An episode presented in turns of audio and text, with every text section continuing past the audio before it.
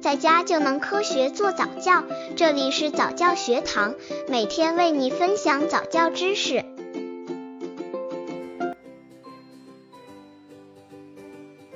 宝宝学爬行怎么训练好？爬行是宝宝面对人生的一项很重要的工作，其也是为宝宝学走路前的准备工作。对于新手爸妈来说，难免常常会有这样的困惑：宝宝学爬行怎么训练好呢？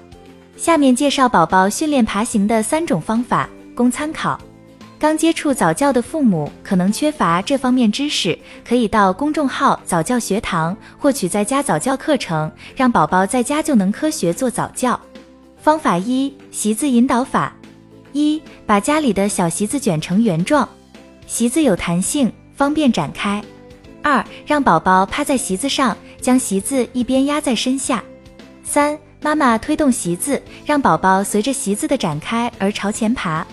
方法二，父母引导法。一，宝宝爬在地上或床上。二，一个人在宝宝前面，一个人在宝宝后面。